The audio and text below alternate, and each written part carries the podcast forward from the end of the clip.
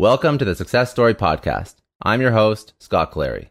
On this podcast, I have candid interviews with execs, celebrities, politicians, and other notable figures, all who have achieved success through both wins and losses, to learn more about their life, their ideas, and their insights. I sit down with leaders and mentors and unpack their story to help pass those lessons on to others through both experiences and tactical strategy for business professionals, entrepreneurs, and everyone in between. Without further ado, another episode of the Success Story Podcast. Thanks again for joining me. I'm sitting down with Elizabeth Pipko, who is a author, uh, model, extremely talented individual. Um, she is a trained figure skater. She speaks six languages. Uh, she has written a book, and she's writing another book, which is going to be coming out uh, August 25th. So she's had a very diverse career. Um, she has built a name for herself in a variety of different campaigns, advocating for different uh, different things, both inside and outside of the political arena. Um, so you may have heard of her, but I just wanted to say thank you so much for joining me. I want to understand how you built out your career, where you came from, how somebody is so successful in so many different arenas, and just tell me tell me your story. Yeah, so from the very very beginning. Um, my parents came here from the Soviet Union, so I was raised just like a very happy pro-American like child who was just known that you know my life is good because my parents literally gave up everything to come here, and it's like a pressure that I think kind of stayed with me uh, since I was like five or six and like able to even understand that. So like sitting with my grandparents who basically raised me and hearing like what they went through uh, to come here so that their grandchildren, which they hadn't even you know known at that point yet, would have this you know American life just kind of like a pressure. So when you say, you know, multidimensional, someone who does all these things, like it seems cool, but it's it's like this anxiety that literally follows me around. That's like you have to conquer everything that you touch and um, continue to do that through your life. And that. So I guess there's like good and there's good and bad with that, but that's kind of why I've been like touching all these different things and trying to take on these different opportunities. So what was first? Um. So start. Yeah. yeah. So to start from the very beginning, when I was 10 years old, I stepped onto the ice for the first time and fell in love with figure skating. And my parents, being the supportive, amazing parents that they are, we um, moved across the country to Florida so I could train uh, in Florida with these like really intense, amazing coaches who were the only like real professional coaches that would take me on at that point because I really had been skating for like a month. Um, I gave up my whole life for that, like my family, my friends, my health, everything I knew. I was homeschooled starting like immediately. I was skating like eight hours a day. Um, really just like, hey, I'm going to the Olympics. The only thing I want. That was like 10 year old Elizabeth's like dream. Um, I spent like four years training really, really hard, um, caught up with kids my age, which was amazing. And then I got injured like really, really badly, quite, quite a few times. I had like a skate to the head. I broke my femur in half, like literally cracked it along like the entire middle from knee uh, to hip. Um, broke my ankle, toes, like literally everything you can imagine. And then kept coming back, which was great. And then at 15, I destroyed my ankle like completely was told I would never skate again, as well as like have issues walking, running for quite some time. So that was really bad. Um, I spent like almost five months, I think, in a cast, and then like seven years in like intense physical therapy, just trying to like come back and be a human again. In that time, we moved back to New York. I went back to school. Um, I published my, or self-published actually, my first two books of poetry when I was like 17 and 19, I believe, um, which was really cool. I also got signed to Wilhelmina Models and started like focusing all my skating energy in there and trying to succeed as a model. Um, in the meantime, I dabbled in politics, like you said. I worked in 2016 in politics, and then since then, I've continued on there. And then I'd say around the same time, 2015, 2016, I officially made my return to the ice, even though every doctor said I would never do it. And now I'm back training on the ice and waiting to see what happens with that, while also dabbling in the new book and the politics and everything else at the same time. What is your focus right now? Because you're you're competing not competing, but I mean you're very effective at so many different things. So what what are your focuses? What are your passions um, that you're doubling down on? Uh, you know, you have you have this new book. Um, you're you're back on the ice figure skating. I'm not going to be able to provide much commentary on that because I don't know that world. Um, but uh, in terms of like politics, advocacy, new book, um, what is your career? Your what does your career destination look like? Yeah, um, a lot of people ask me that. The answer is I have no idea, which I think is good because I'm 25 and I don't need to know what the hell I'm, you know, doing for the rest of my life. Um, right now, I do have a political organization uh, that focuses pretty heavily on um, I want to say just like Jewish causes, it's political technically, and people see me that way, which is fine. But it's like a very pro-Israel cause, which is less political for me. Unfortunately, that's become political nowadays. But it's more like just a value I was raised with. So I'm very pro-Israel. Um, I spent a lot of my days literally stalking and fighting anti-Semitism. That's another focus of my organization. It's also slightly political, which is fine with me, though it's pretty like a touchy subject right now. And it's been hard for me since like getting into it, losing friends and family members and being attacked the way I have been. Mm-hmm. But it's just kind of a part of what I am and what I do. I'm not pretending to be like, you know, a person in Congress or a senator, whatever it is. I'm not pretending to be anything. Um, I think since 2016, things have gotten crazy in politics. So my goal right now is to be able to advocate for the causes I stand for while also just being a normal person. Like I don't think everyone has to be this like one-sided person who like strongly pro-right or pro-left or whatever it is. So I advocate for the causes um, that I stand for that have been with me since I was a child. Um, I started my own organization, which is half non-for-profit and also a super PAC. So I'm very proud of that at 25 years old. But it's also just a teeny tiny piece of who I am and what I do. I put my heart and soul into that and building that out. Um, so now it kind of functions on its own, which is great. And I'm honored to be a part of it whenever I am, but it's just a little teeny piece, like I said, of what I do. So there's that. There's the pro Israel stuff, which is separate from politics and also combined because that's just the way life is now, but that's my heart and soul. Um, I am training. No one really knows that. Um, with the book, I'm kind of like, for the first time, telling people my story. I haven't talked about skating a lot because it really, I thought, would lead to the Olympics and ended so abruptly and like so um, I don't want to say traumatically, but traumatically. Like it was really rough for me, so I didn't talk about it. Now that I'm back on the ice, I don't know where it's going to go, but I'm back and I'm jumping and training and doing things I did not know I'd be doing. So I'm comfortable talking about that. So I'm kind of telling the world that with my book right now, as well as other things. So I'm training. Um, luckily, I can figure skate at like five in the morning, so I can be done by like 9 a.m. and take on the world with some other projects, which is good. There's that. Um, there's the book, which I'm super proud of. Um, it's kind of like a very pro-America, positive, just like one girl story of how she came to, you know, where she is. It's not very one-sided. I'm not trying at 25 years old to tell you how to vote or what to do. I don't believe in that. I'm not that person. I'm just telling you why I believe in the things that I believe in. So I think it's like my whole life is like a weird advocacy mission in like different ways, and hopefully something pays and becomes like an actual career. Mm-hmm. But right now, it's just like wherever my heart takes me, I'm letting that take you know the hours of my day every single day. I think that the one thing, you know, you hit on so many points and there's so many there's so many things that I think are good lessons for people to learn from whether or not it's, you know, in the perseverance in in figure skating or even like the a very a very sensible view to politics and not, you know, when you advocate for things, it doesn't always have to be so partisan, it doesn't have to be uh, all right wing, right. all left wing. There can be people that have that have sensible views on different topics, uh, depending on what the topic is. And the fact that you acknowledge that and like that's sort of like where you're coming from as like a place of authenticity. I think you know when I sort of look over the persona of of yourself, it seems like you're just building out a strong brand based on what you actually care about, which is I think very important. You know, you're you're marketing yourself authentically. And I think that that's something that you don't see a lot of in politics, unfortunately. I think that that's something that we could use a little bit more of. And it seems like everything that you're doing is sort of falling in line with that strong sense of personal self. Um, and I don't want to put words in your mouth. I'm just that's sort of what I'm seeing as you know as you start going through all these different. Yeah, things. no, that was very well put. Better than I could have said. No, I, I, just talk for a living, so it's uh, it, the words come easier than than when you do a one-off interview. But that's really what I see, to be quite honest.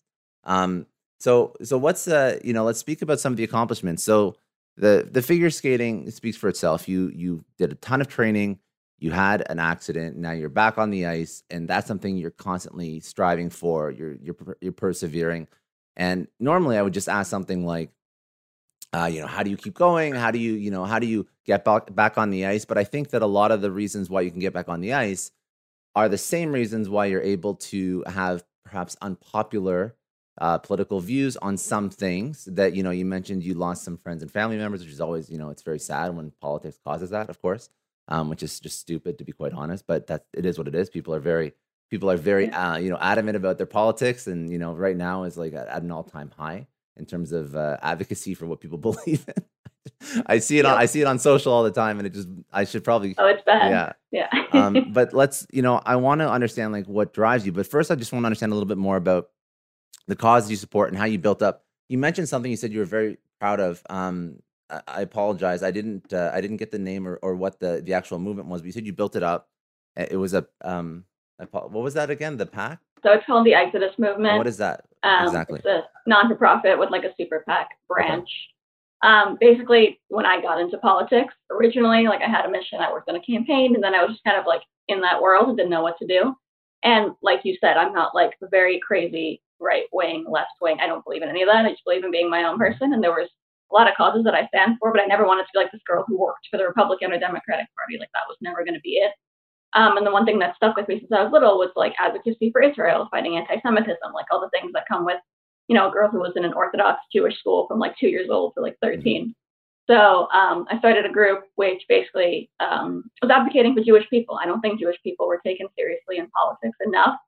Um, I don't know if you know this. I believe that uh, donations in America, like 50% of donations come from Jews, like combined, which is terrifying that they're 2% of the population, but like that involves financially, yeah. but aren't really taken seriously when it comes to politicians asking them what they actually care about and what they stand for. Like it's like the Jewish vote was just kind of taken for granted. I didn't like that. I didn't stand for that. And I thought that they deserve better. So I started my own group, basically advocating for Jewish causes like Israel. 97% um, of American Jews are Zionists. Like they support Israel, despite what you see on social media. That's just the way it is. And I don't think there was enough coming um, to them, enough information coming to them from different politicians on what they were going to do for Israel. It was a lot that was like sugar coated by the media based on what they thought they could tell people in order to get them to vote the way they wanted. And I just don't believe in that. I think American Jews deserve to know where politicians stand on different issues that they care about and to make like a real decision, a genuine decision on their part. Whether it's the same as mine or different, that's fine. But they should be treated as human beings and not just as a vote that they can check off Democrat because that's the way they've always voted. So I didn't believe in that. So the group did start out super political, um, like I said, but it's very focused on like pro-Zionist, pro-Israel um, advocacy, which is super important to me, as well as fighting anti-Semitism, which ironically at the same time and super unfortunately just like spiked Yeah. um, in America and around the world at the same time that I got into this. Now, that, So very focused on fighting anti-Semitism on both sides of the aisle. By the way, I don't care if you're a liberal or Republican. I don't care what you stand for. If you're an anti-Semite, we will call you out we will tell people not to vote for you, not to support you, and you know why this is coming out and from where. So fighting anti-Semitism, supporting Israel, and also there is that little part that is very political. But I'm proud because it's a real organization. I'm 25 and I'm not just you know advocating on social media like a lot of people are. I wanted a real organization so people would feel comfortable giving, you know, donating money or using our, our resources, whatever it is, but a real organization that I could leave my mark on and then maybe give off to someone else and move on, but just something real that I could build um, while I was in politics. But I have no idea how long that would last, you know. and how did somebody make that move? Um, such a such an incredibly impactful move, like just to start an organization like this, as opposed to just be like an SJW and try and be the loudest person on Twitter, because that doesn't do shit for anybody. So one thing I'm a huge advocate of, I don't really care what you believe in, but do something about it and don't just yell on social Right. media. It doesn't really matter what you believe in. You can believe in, you know, the sky's purple, but just do something to prove it out or to support that cause in real Yeah. life. Um, so how do you how did you make that jump from just social that I'm sure most people your age, that's really, you know, this is a huge generalization, but I don't feel guilty saying it because it's it's No. accurate. It's, it's very accurate. A lot of Yeah, people are no. just SJWs. That's literally it.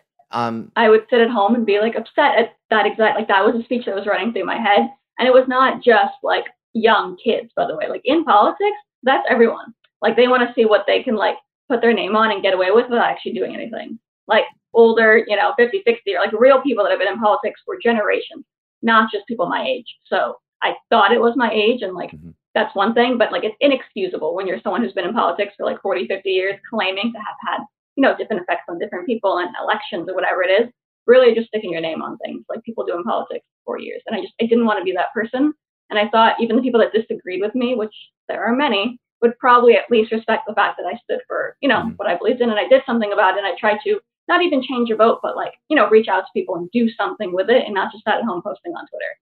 Um, I also you- get a lot of attacks on Twitter and I don't want to be that person. So I'm better at staying off of social media and doing real things and not, you know, crying over like negative comments. So this was better for me as well. And what were the first steps that you actually took to do something? So I'm just thinking for people that are listening, if they really want to start, a, it seems like a monumental task to actually do something and to make an impact. So what were the steps that you took to actually, you know, walk walk walk us through how to start something like this? Yeah, so it's actually a crazy story, and I won't air out all of it on here because it's politics and it's dirty. But I was like dragged into someone else's idea for a movement, And when I saw, like you just said, how much was not actually being done and which was claimed to, you know, be in the works for the media and whatever it is and wasn't actually happening, I felt extremely uncomfortable being a part of it, as well as just like in danger of literally breaking the law. Like I felt uncomfortable being a part of something when I didn't know everything that was happening behind the scenes. Like I was in the front or whatever it is, it like was blasted all over the media, but mm-hmm. nothing that I knew about was actually getting done. Like I had no idea what was going on in the back, and I just didn't want to be that person that didn't know what was going on and didn't know what they were actually advocating for, didn't know um, what was set up behind them to get something done. I didn't want to be the face of something when I didn't know what was going on. And it kind of blew up out of nowhere, this like idea about Jews and how they vote and blah, blah, blah. And I was like, I can't have the media blow up over something and I don't, you know, have full control of what it is. So that's when I reached out to people and looked at different um, political consulting groups and met with people and decided I had to make a real organization and see what was going on um, before I lived this like weird fake life, like you mentioned, of just tweeting and saying things and not yeah. really getting things done. Like I didn't want to be that person. And you'll be shocked at how few people do that. So when you look into it and you want to get it done, you actually can you can very easily get it done. Um, and you'll feel a lot more accomplished than tweeting something and you know hoping it gets retweeted by whatever number of people. Yeah, well, it's it's a to- it's it's this like echo chamber. I find like social media is this echo chamber of people with similar ideas to you which just propagates your own your own idea without actually sort of uh, widening your scope or your view and i think it's like a very toxic environment. I think that you know it's funny um, there's different ways to look at this but i think the social media algorithms um, purposefully or not are are very damaging to to communication to uh, to conversation to yeah. to ideas and expanding you know the the human condition and and and just sort of reaching reaching across the aisle so to speak just because i know that algorithms favor like content and when you have this like social media echo chamber of like content you always feel like what you're saying is valid because you're being it's being reinforced by people with similar views which i think is the most right. dangerous thing because that that reinforcement is going to drive you to sort of put your feet down like double down on what you believe in regardless of whether or not it's logical or it makes I see some crazy shit on Twitter that like eh, we're not no, talking politics like really crazy yeah. it's it's nuts. It's absolutely nuts what you can build a community around if you're not careful and if you know i think that that's something that there's so many issues with social media like mental health issues um you know the the need to get information instantaneously. These are all so many issues yeah. that we see social but i think like politics is further propagated by social but um, okay, so let's you know there's a lot of there's a lot of things that you've built out, um, and obviously there's some politics involved in in what you were building out with the super PAC, but that's not all of it is. And that's not all what it is. Obviously, you want to sort of build something you're proud of and that you that you believe in. Um, but you also, you know, when I'm reading sort of the summary for for your book, so the book is called um, "Finding My Place." That's the book that's coming out August 25th, right? Yeah. Mm-hmm. And it speaks about okay, so now we got um, uh, figure skating uh, done, and that's you're still doing that. Uh, super PAC. Now, what what are um, it mentions like some of the lessons and moments that would dictate your future. Um, I'm curious what some of those are. Yeah, so um, you kind of hit on this a tiny bit with like what we're talking about with social media. Um, people are very, very quick to like follow the crowd and like be sheep because it's just the easier thing to do. Um, yeah, I was attacked for you know working in politics, but I was attacked as a little kid for like choosing skating over like doing drugs and hanging out with boys. Like that it's always been that way so it was like you said easier for me when that happened because i literally had to deal with all that garbage my entire childhood. So for me the book is about like people can say it's political whatever they want. That's maybe three chapters out of 18 like it's about being your own person. It's so much more serious than politics because whatever's going on right now whatever people are advocating for it's going to change in the next like in the next year no one knows what's going to happen no one knows why it happened in the first place um, no one knows how long it's going to last. And the only thing that can last is like who you are as a person and what you genuinely believe in, no matter who's around you. So I think the whole book really is called Finding My Place. It's about how I had to go through life and never really found my place, and whether that was skating and not fitting in there because of how I started and how I trained and everything else. Judaism, like I'm judged on both sides of the aisle. So I'm not orthodox enough, or I'm too orthodox, mm-hmm. whatever it is, and I'm very involved in that world now with politics. People really want to tell other people how to, you know, believe in their own faith, which is crazy. So there in modeling, like I always felt like I didn't belong, even though I had like a real career at Wilhelmina, which was really exciting. Um, in politics, I certainly feel like I don't belong. I'm sure I will feel this again in the future. Just literally finding your place through life and going on without actually knowing, you know, where you are, but knowing who you are, I think is super important. And um, I just I think it's a really important book for right now, if I can say so myself, because it's just very genuine. I don't want anyone to read the book thinking it's political because it's not. It's a book telling you why I chose what I chose and encouraging you to choose, you know, what you genuinely believe in yourself. Not telling you I would ever judge you for that, just telling you that I would judge you if you chose what someone else chose for you and not what you really feel in your heart, because life is way too complicated for that. And um, really just following what you feel in your heart, following what you believe in, something that I've done since I was, you know, three or four years old, and hoping that you know people read the book and want to do that moving forward themselves. How do you? What what is a what is one lesson that you would tell someone who feels as though their opinions don't go with the grain and they have opinions that they um, and it, you know it's just something as simple as choosing the right sport or choosing an activity when you're young or it could be uh, you know doubling down on your faith or religion or it could be choosing a political arena to you know do, sort of uh, you know align with. How do you maintain that positive mental attitude what's your trick for not um, caving? Uh, you know, or or is there no trick? Maybe maybe you know maybe it is very hard for you. Maybe there have been moments of like depression and you're second guessing yourself. So what is is your formula? Yeah, so definitely been moments of depression. um, it's been rough, but I don't think it was directly related to like being my own person and that, just like injuries and you know things in between. I think, like you said, there might not be a formula. When I was little, I was a very different person than now. I really don't know why. Maybe it's like from my parents and grandparents and what they went through and just like what they instilled in me without me even really noticing. But I had no problem being my own person. Like I thought it was the coolest thing in the world that girls were talking about. I don't know, smoking weed or whatever it was. And I was like, I have no interest in that. Never going to do it. Still haven't done it. Like I loved being that person at 13, 14, 15, whatever it was. Still that person. But it was a lot easier when you're like when you're little. I think people don't realize how much easier it is and you think that you're like you know going with the crowd in high school and doing stupid things but you'll be different when you're an adult. And it's not like that. It's a lot easier to say no to like drugs or drinking or whatever it is at 15 than it is to you know make real world decision as you know a real grown up in the world. Mm-hmm. so that's when it started for me and i thank god for that because after my injuries and with the anxiety and depression and everything that came from that i think i became if i can even say it like a weaker person. Like i'm not the person i was when i was little before i went through all the garbage of the last you know 10 years whatever. So I'm proud of that person, and that kind of stays with me through life. Like I literally think, what would 13 year old Liz do? Because she's way cooler than 25 year old Liz, honestly. But I think it's also just I, if you convince yourself that it's cool, then you'll want to do it. Like I, I don't know if there's like a formula. I don't know if I can tell myself like, hey, I guarantee you this will succeed because no one else is doing it. Like that will never click in my brain. But what will click is saying, hey, 10 out of 12 people are doing that. You want to be the two that's doing this because they're never going to make it because they're doing what everyone else is doing. Like, there's a reason they're doing it, and it's because it's easier. And if you choose the harder path, it'll make you a stronger person, or at least a different person yeah. who they are. Like you're not guaranteed to succeed, but you're guaranteed to get a different lesson than any of them, you know, are ever going to get because they're doing what everyone else is doing. There's also a reason they're doing it, and that's because it's easier. Doing what's easier is never going to help you in life ever.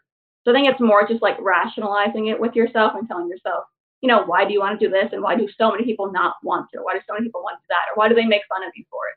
And realizing that it might actually be cool to be different and that everyone that's ever made it in life was probably super bullied, super different growing up, um, and realized only like 30, 40, 50 years too late that that was actually the right way to live their life. Yeah. That's, I think that's, I think that, I think you nailed it to be quite honest. I, um, that's, that's a hundred percent in, in my opinion, at least how you have to do it. I think it also helps if you have like a really strong support system. But if, for example, say some people don't, they don't have the support system. I know right. people that because of their, you know, God forbid their their political views, like they've had fights with their family. Their, you know, this aunt, this whatever cousin, the yeah. brother, sister doesn't speak to them. It's just horrible. But um, I think that reinforcing the why and reinforcing that like internal fire as to why you even started down this path. Exactly. And then I love I love what you've said about. Um, I love the two things you said, um, and I just want to highlight them. The first one being, uh, ju- if everyone's doing it, first of all, it definitely doesn't mean it's right. And second right. of all, uh, you can you can be sure that even if you choose a different path than everyone else, even if your different path is different, you can always go back and learn and and default right. to the other way. They but will always be there. Exactly. It's always there. I love yeah. that. That's and then the other thing you mentioned is most most successful people didn't fall in line with what's normal. You hear this from yeah. I know you're speaking, you know, in your personal experience, your sports, politics, whatever. You hear this from entrepreneurs, like all these oh, all these anybody yeah. who you know who is highly successful, who you know their name, guaranteed they were, if you saw them before they were successful, you would have been like, this one's a little bit weird. because Yeah. it takes a little bit of weird, it takes a little bit crazy. Yeah. And even if you didn't meet them and think that yourself, guaranteed people would tell you, hey, don't go to him. He's super weird. People want to bring sure. you down the minute that they see something different about you, even if it's not weird. To them, like if they don't understand it, they hate it. Like that's just the way it is. And they will always tear you down. Even once you make it, they'll tear you down even more because people don't like that. Like people are Mm. uncomfortable by other people who like choose to be different. Yeah, very well said. Um, I, I have a couple. I have a couple uh, other like just professional insight questions that I like to ask. But before before that, I just wanted to sort of close up. Um, you know, pardon the pun, like close a chapter on the book, and uh, and just ask: Is there anything that I didn't ask about the book that you wanted to that you wanted to chat about?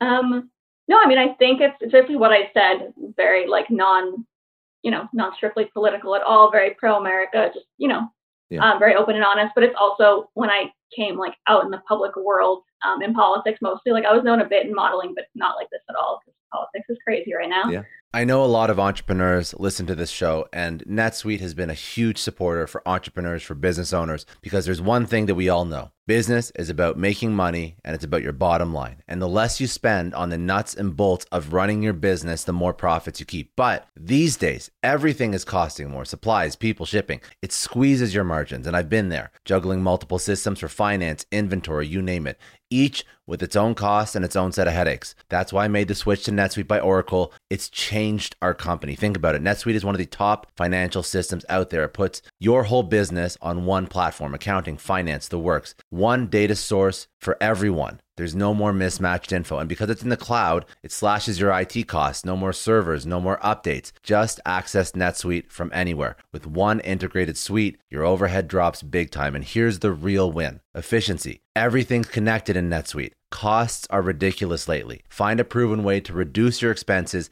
and get better performance out of your team. It's a no brainer, and that's what NetSuite offers. Over 37,000 companies have figured this out already. You have to join them. Right now, through to April 15th, NetSuite's got an incredible, flexible financing plan. Check it out and see the savings yourself at netsuite.com slash Scott Clary. That's netsuite.com slash Scott Clary. I don't know about you, but the idea of being harassed, scammed, or even worse, all because somebody found my personal information online, that's terrifying. Our political opinions, our addresses, even stuff about our families, it's out there for anyone to grab. And did you know that data brokers are allowed to sell information on over 98% of Americans? It's scary stuff. That's why I've partnered with Delete Me. I personally use Delete Me. They're a big friend of the podcast because I put myself out there online. So safety is a huge concern. It's really scary how easy it is to find someone's details and information, but Delete Me creates a layer of protection that we all need. You tell Delete Me what you want gone, and they make it disappear from those sketchy data broker sites. And Delete Me doesn't stop. They constantly monitor the web to keep your information off those lists. It's like having a privacy watchdog that never sleeps. You need to take control of your data and keep your private life private by signing up for Delete Me. They're giving a special discount for all Success Story podcast listeners. Get 20% off your Delete Me plan when you go to joindeleteme.com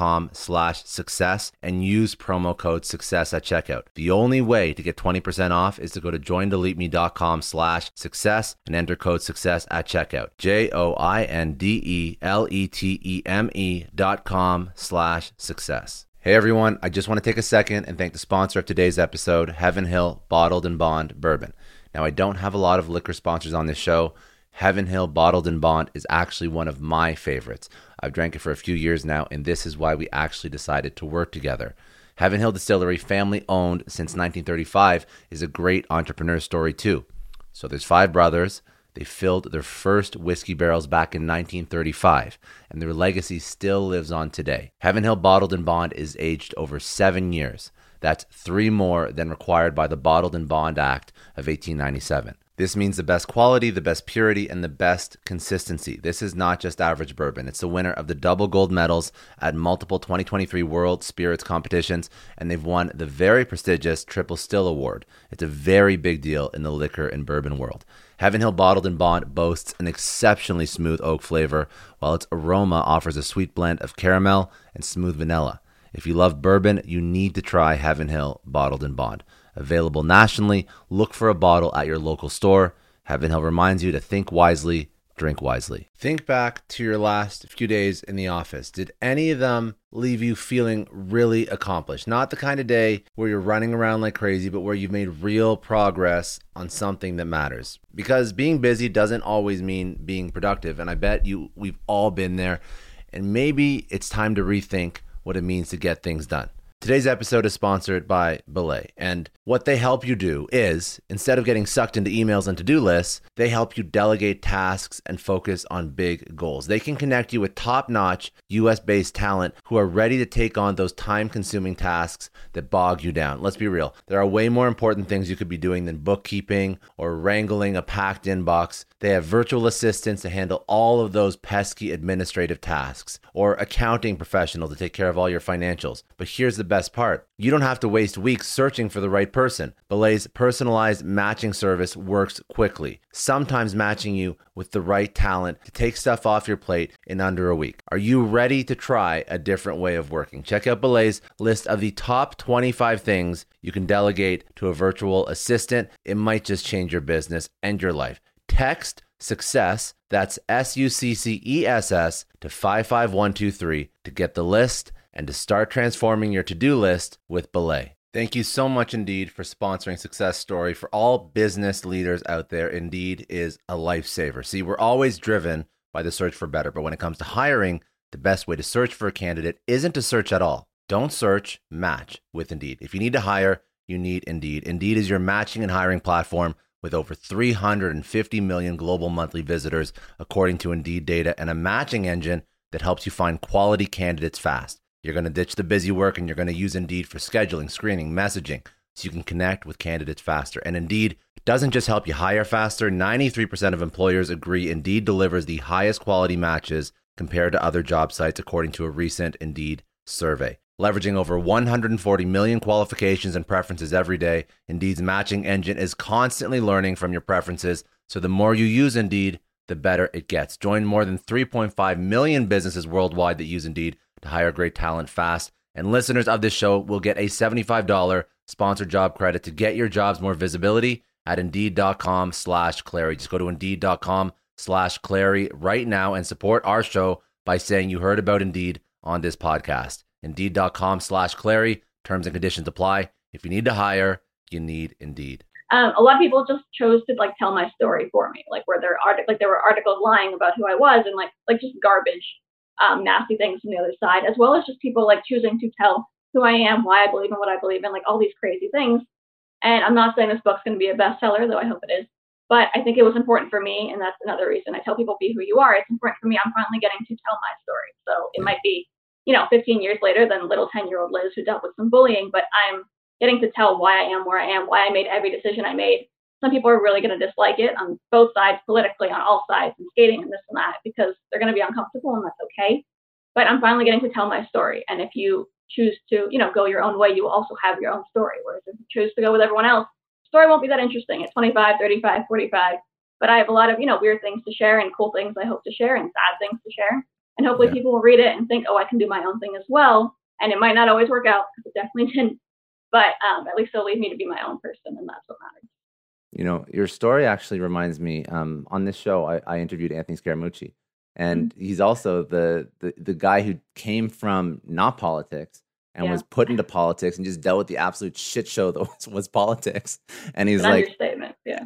and yeah, serious. And he was like, you know, like Scott. He's like, imagine, imagine. I can't remember the quote exactly, but it was like, you know, imagine like the the worst person in Wall Street and business and finance that's like the person you want to be friends with in in Washington. Oh, yeah. And yeah. it's just not because he was, you know, he's not young. Like you're relatively, you know, in 25. Right. No, he's ton, been like he's, he's, a real person. He's like, you know, multimillionaire, like huge uh, with his venture capital firm, like very mm-hmm. highly successful, accomplished individual, had a name for himself, a huge name for himself just in like the Wall Street finance investment world. And he went into politics and he's like, it was just a nightmare. So you know, I think yeah. you have to be like a different kind of person to to no, be yeah, okay I can't even begin. Like it will chew you up and spit you out. And like I always thought politics was cool. Like I watched all the movies and I was like in like the yeah. mock elections in school. Like I loved it. And I was like, oh, it's evil. Like people are evil. People are cool. Like it's like a James Bond movie. It's yeah. ten billion trillion times worse. Like I read about it a bit in the book, but you can't even begin. Like, no part of it will make you feel good when you close your eyes at night. Like, you will be like, I can't believe I'm a part of this. Yeah, Um, I, it is uh, The worst crazy. thing, just just awful, god awful, and it gets worse by the day. And it's just terrifying how many people, young people, when I was little, this wasn't happening. Young, young people, 11, 12 years old, especially like you said, social media, feel like they're involved in like advocating for something and are just ruining their minds and their lives and depressing themselves and everything else because they feel like there's like this mission out there for them because politics has just taken over everyone's hearts and minds and everything else. And it is it, it's terrifying and it's awful and I, I pray that it goes back to normal very soon. Yeah, I think that I think that um, I think because of all the the issues that are are on a global scale, like COVID, George Floyd, social unrest, it's just like doubling down on already stressed people, and then Yeah. unemployment and economy. Like, there's so many things that you know. Say say what you want about Trump, but he is having one hell of a, Oh, yeah. of a of a term. Like, this is not a, a normal time for It's not Anybody. smooth sailing, no. It's no, this is a this is an absolute shit show for for anybody that was in office. And Yeah. and you know, I don't. Well, I think that you know, I don't want to compare it to, to other horrible global events, but this is like this is in in in my lifetime, in in No, it's your huge, lifetime. Yeah. It's this It's is probably the worst it's Yeah. been in a while. My right? kids are going to ask me about 9/11, and they're going to ask me about you know coronavirus. Like I Yeah. think that's, or at least 2020 as a whole. 20 I think 2020 as a whole. I think, I think coronavirus Yeah. is like the, the- how it started was a and it all just went downhill. beginning. yeah, and it's only July, so just wait. God, don't remind me. Oh my God. um i just like I, i'm i'm in toronto so you know i i think we just allowed like uh not in not in toronto i'm canadian but not in toronto but um outside of toronto in ontario we don't have it half as bad as what's going on in the states right now in terms of daily cases but we just were allowed to go sit on patios like in the past month which was nice but it's still it's just like it's just so, yeah it's very Yeah, it's very difficult brutal. and I, you know, the thing is that you don't see the end in sight, right? That's really the issue. Like you just like, No. when is I, I'm complaining Right. about patios, but like realistically, like you know, thank God I still have work. You know, I'm I'm very Right. blessed compared to some people who are not so fortunate. But it's still like for everybody, when's it going to end? Like when when will the economy open back up? When can I?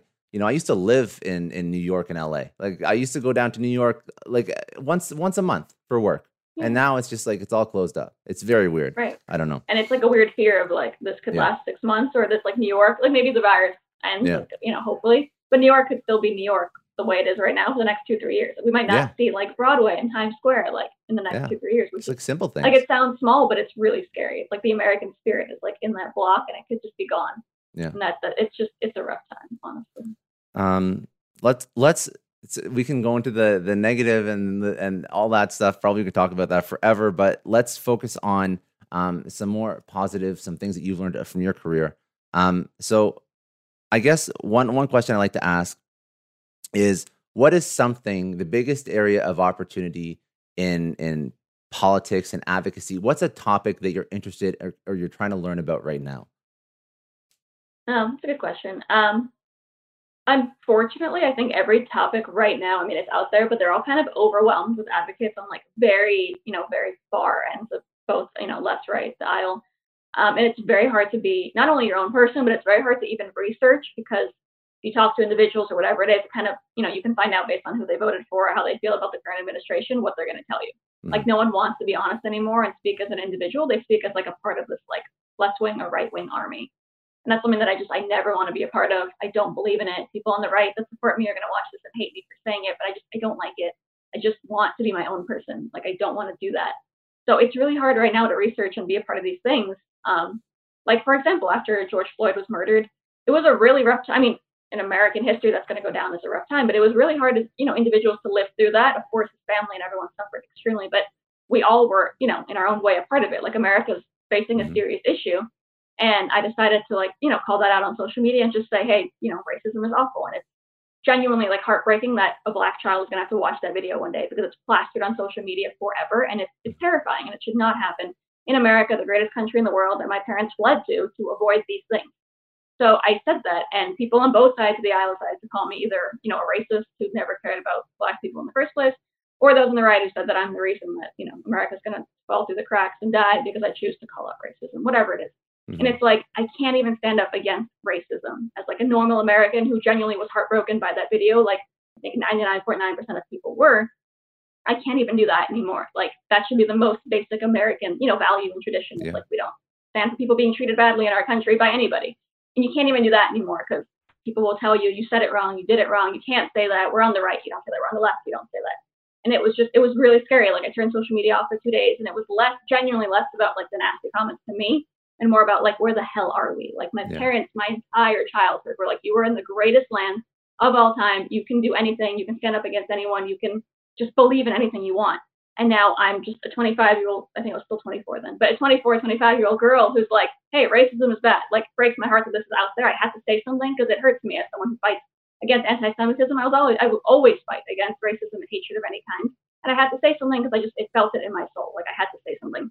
And it's like, if you get attacked for like a few sentences calling out racism, like, what can you even stand for anymore Yeah. right now? Like, it's so hard out there. And it's, it's sad because it's not the country that we are at all. It's not the country my parents came to, you know, 40 years ago. And it's not the country that I want to raise kids in. I want them to be able to stand against hatred and stand for whatever they believe in, even if people, you know, disagree. And like you said, it's social media too. Like people just feel the need to call people out, tear them down no matter what they say. And it, it's bringing us down like as a whole so much. And I just, I don't know how it's like people are going to look back on this time because it's, it's really scary. Like we can't come together to call out racism, to call out anti-Semitism, like simple things that the American people have always done. And we can't do it right now because we can't get on the same page on the most basic like human values. And it's Yeah. so scary. Now that was a very very heavy answer, but I appreciate it because it's I didn't very. expect it either. Uh, but no, it was good. Um, and it's it's very real. But um, for yourself, so let's stay out of the the advocacy and like topics because, like you mentioned, it's very hard to to dive into something now because of the the environment. Um, so what for yourself? Where do you? What else do you want to do in your career? Is there you, you know skating, um, advocacy, uh, writing? What what else is next for you? Is there anything that you have planned?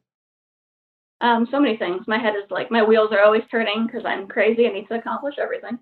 Um, I would love to keep skating and see what happens. I mean, to make like an actual comeback to competition after everything would be just the greatest feeling in the entire world, and be like a victory that I could take with me through my life. Because, I mean, I had really the most amazing childhood, and that injury and like the six, I'd say six, seven years that followed, emotionally, like physically, mentally, were like the that's the hardest time of my life. Like I dealt with like suicidal attempts and thoughts at like 16, 17. Literally couldn't walk upstairs for two years after getting my cast off. Like getting back on the ice was traumatizing, and I just literally cried every single day from pain. I still cry from pain sometimes because my ankle just clenches up and stops working. It it was really, really, really hard. So if I could come back on the ice, not only for myself but anyone else that ever gets injured or just has a setback of any kind, like that would be amazing. So I'm really working on that see what happens with skating. Um, I think the advocacy thing will stay with me through life. Like the things that I believe in, I will never stop, you know, like advocating for those things. But also, I think it's about opening people's minds, less about telling them, hey, this is what I believe you should too. It's more, I think, for me, like encouraging conversation. Like I think people need to learn or relearn how to have conversation about things that matter to them. So it's less about me explaining to people why I believe in what I believe in. I think that's second. And like first off, it's just explaining to people that it's okay to have the conversations about these different issues that we believe in. That's really important to me. I think that's what America stands for, and that's um, something that I will always advocate for. I would love to go back to modeling. Um, I was at Wilhelmina, which is a big agency, for like three years. Um, different agency, um, went back and forth did a bunch of things. I did like a body positive positivity um, campaign a while ago, like a non-Photoshop campaign with Revival. That was really cool just like whatever I can do. It's every little girl's dream to model, and I loved every minute of it. That would be cool to be able to do that again. I'd love to keep writing. Um, during like when COVID uh, started, and I knew we'd be locked up for quite a bit of time, I took an online, um, really long, uh, like a, I don't say it wasn't like official culinary school, but like a culinary certification course that I spent like eight hours a day on, and I got my certification, so that was really cool. So I'd love to do a cookbook after this book. That's another dream of mine.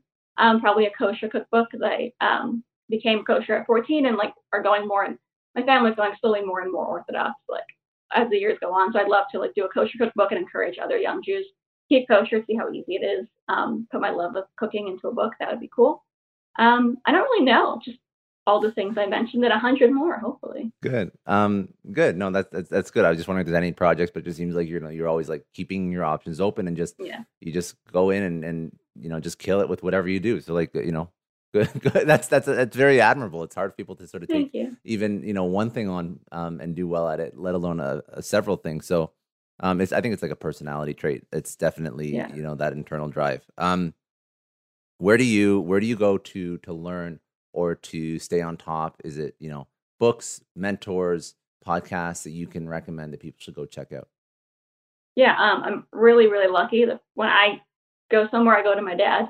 Um, he's the smartest person in the world, and I go to him for advice on everything to look over like op-eds that I write. Like he's my editor and my mentor and my advisor, and like he's just smartest and kindest human alive. So I, he's my person. So I go to him for everything. So I'm very lucky with that. Um, I would say in general, watch out for everything on the internet, like you said. Like you never know. But I like to listen to podcasts a lot, and I like to go back and forth between those that are like known on one side of the aisle and those are known on the other, because you'll you'll hear the same topics being talked about in very different ways, and it's a good way to like form your opinion. Because a, I'd like to know what other people are saying, even when I don't agree with them. That's super important. And b, it'll help shape you. Like when I was little, I thought that I was. Um, I remember saying that I'm I'm a Republican at like 11 or 12 years old, and my parents were like, "You're 12. Take it like take it easy." And it's true. Like you will evolve over time. So there's no reason at, you know, I meet a lot of people who are like 16, 17 who tell me like they look up to me or they're very strong political Republican, whatever they want to be. More people on the other side who attack me, like same thing. And it's like you're a teenager or you're 20s, 30s, whatever. Like you're going to evolve, you're going to meet different people, go through different experiences, and your mind, like it could open up, it could change, you never know. So I would just say listening to everyone that you can listen to that is kind in their approach and, you know, obviously keeps the same values, morals, ethics that you support but I, I, would listen to everyone because it, it, doesn't make any sense to keep yourself on one side because it's only going to shape you for talking to those people. And that's not what you want. Like, we're not going to grow as individuals by only talking to those that agree with us. That's just silly. So I think that's most important. Listen to podcasts, the news, whatever it is, both sides, because you will learn. Maybe you'll learn that you're right, 100% right, and you'll only like grow stronger in your own opinion. That's important too. But you can't do that by only listening to those that agree with you. That's a it's a good answer. Um, you know, I wanted to. There was um an example. I can't remember his name. One second. It's it's the he's he's famous, um, but it's it's the black guy who started a relationship with one of like the leaders in the Ku Klux Klan, and that whole story just blows my mind, and, and it just makes me think like you want an extreme example of how somebody can change over time. Um, that whole story, and you know, it's so bad that I'm uh I'm blanking on it now. Geez, what's what's but it's a good opportunity for people to Google and learn. Yeah, no, it's so long go. story short, and I'm gonna be, you know, I'm gonna be in so much trouble forgetting the name because this guy's actually relatively famous. Anyways, long story short, he was just doing um, interviews with people in the this this black guy was doing interviews with people in the Ku Right. Klux Klan because he wanted to understand why they could hate, and he and he interviewed somebody who was like very very very high up in in the uh, in the uh, organization, and you know he just he just went out on a limb and did it, did an interview with them, asked them questions, wrote an hour, you know, they they finished the interview, and then um and then uh, you know he said keep in touch. The the the Ku Klux guy said keep in touch, so he did, and he started inviting him over to his house, even though this guy was like a leader of this like very very Yeah. right wing um, racist organization. He kept in touch with this black uh, you know journalist, or, or I think he was writing a book actually on the Ku Klux Klan. This black guy. And um and I'm gonna get the names. I'm gonna drop the book in the links for this. It's a great it's a great story as well. I'll, I'll get your I'll get your book as well in the links for this. But Don't long story short, like like 10 years later or something like that this guy um, the leader in the ku klux klan built such a relationship with this guy Right. that he eventually left the ku klux klan and he went on and and in his like his speech of him like retiring from i don't know how you leave um, he was like basically this this black guy has given me more respect than you all all all you white people have and this is like a total um total aside from uh you know your story but i just thought it was such a it was i just saw it on goldcast last night. That's why it's so relevant. And it was just such um it was such a like an impactful story about how like the total total total opposite end of the spectrum. If you open yourself up to learning like the things that can happen and and the person you can become it's just it's very incredible. It's just like it's Right. just total 180 from where this guy was originally Right. Yeah. If you want Um, to stay in your circle, you can post on social media and get your Yeah. likes for your opinion and call it a day. If you actually genuinely want to change the world, Yeah. you're not going to do that around people that already agree with you. Like that's Yeah. not going to change anything. You have to reach across to something, you know, someone else. um uh who are the three most influential people in your life and you can say family Um, members too it's okay most people say some some I was going to say people say family. I mean, I have a husband, a brother, and two parents, so like four. Um, That's say a few one. people. That's Is that one. Okay, that's Yeah. perfect. I don't have a lot of friends, so that's actually easy. I'd say my honestly, I'm very lucky, like you said, support system wise. Like my parents are the greatest people in the world. My brother is my best friend. My husband is the kindest, smartest. I mean, just perfect team. Like very, very lucky with everyone around me. Genuinely, like the close knit family. I'm beyond blessed. Uh, so I have them.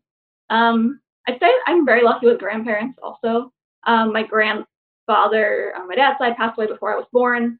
Um, my grandfather on my mom's side, who was very close with me, passed away like two years ago. I had like a step grandfather pass away a, a year before that. I had like an adopted grandfather. That story's in the book, very complicated as well, but he passed away like a year before both of them.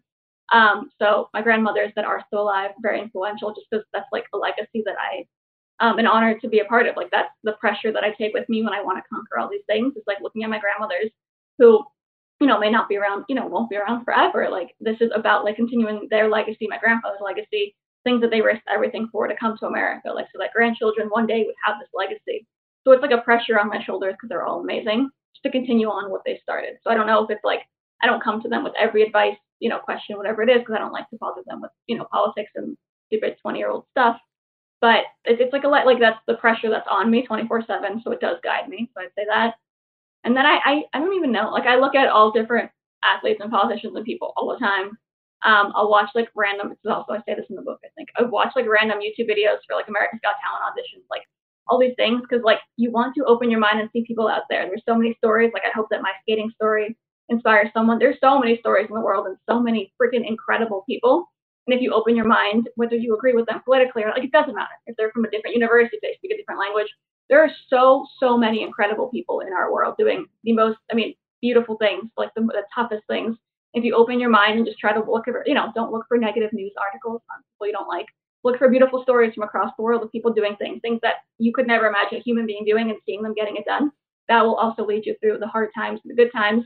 You know, when you're down, you'll know that that's going on somewhere at the same time when you're up, you'll be happy because that's going on. Like it's just it guides you through life because we all feel like we're in a little cluster all the time, but the world is gigantic and full of amazing and evil and beautiful and special and different people. And when you know what's out there, I think it it, it lifts you up in a way that you wouldn't really imagine. Um, because you know that you're special and you're lucky to be in the world right now, as crazy as it is, at the same time as all these, you know, amazingly different people. Very good answer. Um, and what would be the uh, the best day of your life and the worst day of your life and why? Oh Lord. Um the worst day of my life um, when my adopted grandfather passed away it was like I've lost like a great grandmother before and like great aunts, uncle, like I lost people, but this was like my favorite person in the entire universe. Um, the story is in the book and it's a really special story, so that's important to me. But basically, this was like a couple that um, a woman who came to babysit me when I was three weeks old because both my parents were like very busy and traveling and things. And she came at three weeks and became like an adopted grandmother at one point. Um, her husband started coming as well because my parents had a brother and she was older and couldn't take care of me alone. And I ended up seeing them every single day. They became like adopted grandparents from three weeks old to the day uh, that he passed away. She's still alive. Thank God I talk to her every single day. Like literally, you don't understand how lucky you are and like how much God loves you till he sends you this couple that has no blood relation to you whatsoever and loves you like their own child, their own grandchild. Um, so I'd say when he passed away, it was just as hard as my grandfather who passed away later and all these things. I just I never experienced that like it that heavily because when you're loved unconditionally, like I was by all my grandfathers, um, you don't really think about it going away at some point. I think when he passed away, it hit me like I may never be loved like that again by anyone. Like that's like the the ultimate unconditional love. is like a grandparent, especially a grandfather, granddaughter. So I'd say losing my grandfather, my adopted grandfather, like it was just you know, I lost like three grandfathers basically like in a span of three years. So that's hard. But it's it's like the scariest thing in the world because when you do go through things when you're little and people are against you, whatever it is, like you said, the support system is most important. And I knew that they would just go to freaking battle for me. Like that's like an unconditional love I genuinely don't think I'll ever see again in my lifetime. So losing that was really, really hard. Realizing that they won't like none of them will be at my wedding. Like that was I'd say that was hard and I just I'm gonna lump all the grandfathers together because their deaths were just awful. Um, best day of my life is hard. I don't even know. Um, I got married like a year and a half ago, so I hope that that's in like the top three. Um, I don't know. I mean, meeting my husband, he thinks I'm crazy, but I think that day was more special for me than actually even getting married to him because and people make fun of me, but it's true. I barely spoke to him that day. I just overheard him like speaking to someone I was working with, and I came home and told my mom, like, I met the man I'm going to marry today. like, I knew that day. So I think, like, that, I'd say that was more special than even marrying him. That was a good day. Um, maybe it's going to sound cliche. The day my brother was born, I feel that's a good day. I didn't realize it till years later that he'd be my best friend. But I guess the day he was born is like top three as well. There's a lot of good days. I can't. Good. So I, I'll lump those together. No, that's good. That's good. Those are those. I just like to when I ask that question, I just like to understand like what what is like really really I guess um something that made a mark on on on Yeah. your on your on yourself like as you as you sort of went through your life. And it's everyone has a different sometimes it's career sometimes it's family. A lot of the times it's family but I like those are those are good answers. And and I appreciate the I appreciate the story about all your grandfathers. Um but uh no that's it sounds like you know sounds like you had an amazing well you, you do have an amazing family. It's always nice and it's always helpful right? It's that's you can't uh, you can't take that for granted. Um what would be one lesson that you would tell your younger self Um, I'd say keep going. Like that would be number one because there was a lot of times, I mean, 15, 16, 17 year old, I mean, we all deal with it as teenagers, but like I consider my younger self, even me like four months ago, like just keep going. Like no matter what happens, you either, you know, you can either shrivel up and die right there or you can keep going, but continuing half assed, like that's just not going to work. So it's Mhm. just keep going because the better days are always ahead, worse days also. But you have to keep going because it's so easy, especially for me. I deal with so much anxiety all the time. It is so easy to just like stop and like consume myself with like crazy sad thoughts and negative thoughts and everything else. It's it's just keep going. The world will forget what happened today. You will move on. Better things are ahead. Just always, always, always keep going. Very good. And then uh, last last question before I get some some so- socials and websites from you. Um, what does success mean to you? Um, the age old question. Everyone says this. Um, and like I don't want to be a cliche, but I think it's like slowly hitting me. My whole life it was like success is like having diplomas and degrees and awards and things to put on your wall. And I'm still that person and I want all those things. But my husband is like slowly starting to like help me realize this. Like success is so much not even greater. It's actually so much smaller than that. It's being able to like lay on your deathbed and be surrounded by people that love you. Because no matter how many, you know, medals you have on your wall, you don't want to surround yourself with that by yourself on your deathbed. So it's about having people around you that love you and loving yourself. Because one day you will totally be alone, closing your eyes for the last time. And if you're not okay with the life you live, that is the opposite of success. It doesn't matter how the world remembers you. Um, if you don't like the person you are, like you're screwed. So. I would say liking who you are every single night when you close your eyes, um, continuing the next day in the same direction, and just trying to be kind to everyone and leave the world a better place than when you came in. Very good. And lastly, um, where do people find you online? Um, Twitter and Instagram are both just my name, Elizabeth Pipko, and then elizabethpipko.com. That's all for today. Thanks again for joining me on another episode of the Success Story Podcast. You can download or stream this podcast wherever podcasts are available, including iTunes, Spotify, Google, Stitcher, iHeartRadio, and many others. You can also watch this podcast on YouTube. If you haven't already, please subscribe and share this podcast with your friends, family, coworkers, and peers.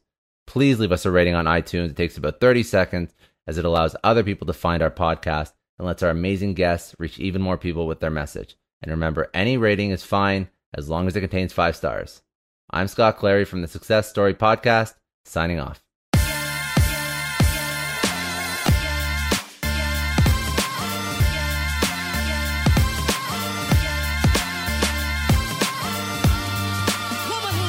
I know a lot of entrepreneurs listen to this show, and NetSuite has been a huge supporter for entrepreneurs, for business owners, because there's one thing that we all know business is about making money and it's about your bottom line. And the less you spend on the nuts and bolts of running your business, the more profits you keep. But these days, everything is costing more supplies, people, shipping. It squeezes your margins, and I've been there, juggling multiple systems for finance, inventory, you name it each with its own costs and its own set of headaches. That's why I made the switch to NetSuite by Oracle. It's changed our company. Think about it. NetSuite is one of the top financial systems out there. It puts your whole business on one platform accounting, finance, the works, one data source for everyone. There's no more mismatched info. And because it's in the cloud, it slashes your IT costs. No more servers, no more updates. Just access NetSuite from anywhere. With one integrated suite, your overhead drops big time. And here's the real win efficiency. Everything's connected in NetSuite. Costs are ridiculous lately. Find a proven way to reduce your expenses and get better performance out of your team. It's a no brainer, and that's what NetSuite offers. Over 37,000 companies have figured this out already. You have to join them. Right now, through to April 15th, NetSuite's got an incredible, flexible financing plan. Check it out and see the savings yourself at netsuite.com slash Scott Clary. That's netsuite.com slash Scott Clary. I don't know about you, but the idea of being harassed, scammed, or even worse, all because somebody found my personal information online, that's terrifying. Our political opinions, our addresses, even stuff about our families, it's out there for anyone to grab. And did you know that data brokers are allowed to sell information on over 98% of Americans? It's scary stuff. That's why I've partnered with Delete Me. I personally use Delete Me. They're a big friend of the podcast because I put myself out there online. So safety is a huge concern. It's really scary how easy it is to find someone's details and information, but Delete Me creates a layer of protection that we all need. You tell Delete Me what you want gone, and they make it disappear from those sketchy data broker sites. And Delete Me doesn't stop. They constantly monitor the web to keep your information off those lists. It's like having a privacy watchdog that never sleeps. You need to take control of your data and keep your private life private by signing up for Delete Me. They're giving a special discount for all Success Story podcast listeners. Get 20% off your Delete Me plan when you go to joindeleteme.com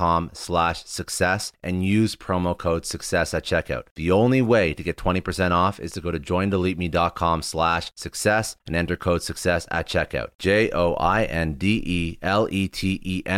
dot com slash success. Hey everyone, I just want to take a second and thank the sponsor of today's episode, Heaven Hill Bottled in Bond Bourbon. Now, I don't have a lot of liquor sponsors on this show. Heaven Hill Bottled in Bond is actually one of my favorites. I've drank it for a few years now, and this is why we actually decided to work together. Heaven Hill Distillery, family owned since 1935, is a great entrepreneur story too. So there's five brothers. They filled their first whiskey barrels back in 1935, and their legacy still lives on today. Heaven Hill Bottled in Bond is aged over seven years. That's three more than required by the Bottled in Bond Act of 1897. This means the best quality, the best purity, and the best consistency. This is not just average bourbon. It's the winner of the double gold medals at multiple 2023 World Spirits competitions, and they've won the very prestigious Triple Still Award. It's a very big deal in the liquor and bourbon world. Heaven Hill Bottled in Bond boasts an exceptionally smooth oak flavor, while its aroma offers a sweet blend of caramel and smooth vanilla. If you love bourbon, you need to try Heaven Hill Bottled in Bond. Available nationally, look for a bottle at your local store. Heaven Hill reminds you to think wisely, drink wisely. Think back to your last few days in the office. Did any of them leave you feeling really accomplished? Not the kind of day where you're running around like crazy, but where you've made real progress on something that matters. Because being busy doesn't always mean being productive, and I bet you we've all been there. And maybe it's time to rethink what it means to get things done. Today's episode is sponsored by Belay. And what they help you do is, instead of getting sucked into emails and to do lists, they help you delegate tasks and focus on big goals. They can connect you with top notch US based talent who are ready to take on those time consuming tasks that bog you down. Let's be real, there are way more important things you could be doing than bookkeeping or wrangling a packed inbox. They have virtual assistants to handle all of those pesky administrative tasks, or accounting professional to take care of all your financials. But here's the best part you don't have to waste weeks searching for the right person. Belay's personalized matching service works quickly, sometimes matching you with the right talent to take stuff off your plate in under a week. Are you ready to try a different way of working? Check out Belay's list of the top 25 things you can delegate to a virtual assistant. It might just change your business and your life. Text success, that's S U C C E S S, to 55123 to get the list and to start transforming your to do list with Belay. Thank you so much, Indeed, for sponsoring Success Story. For all business leaders out there, Indeed is a lifesaver. See, we're always driven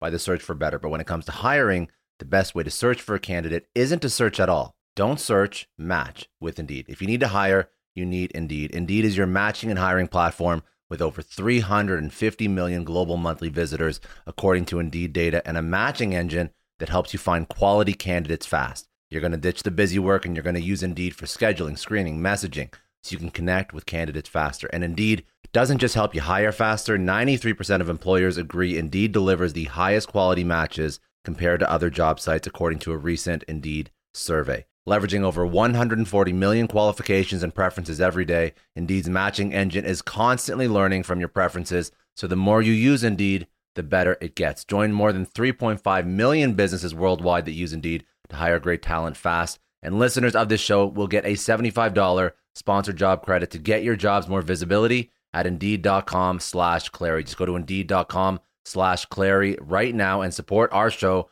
by saying you heard about Indeed on this podcast. Indeed.com slash Clary. Terms and conditions apply. If you need to hire, you need Indeed.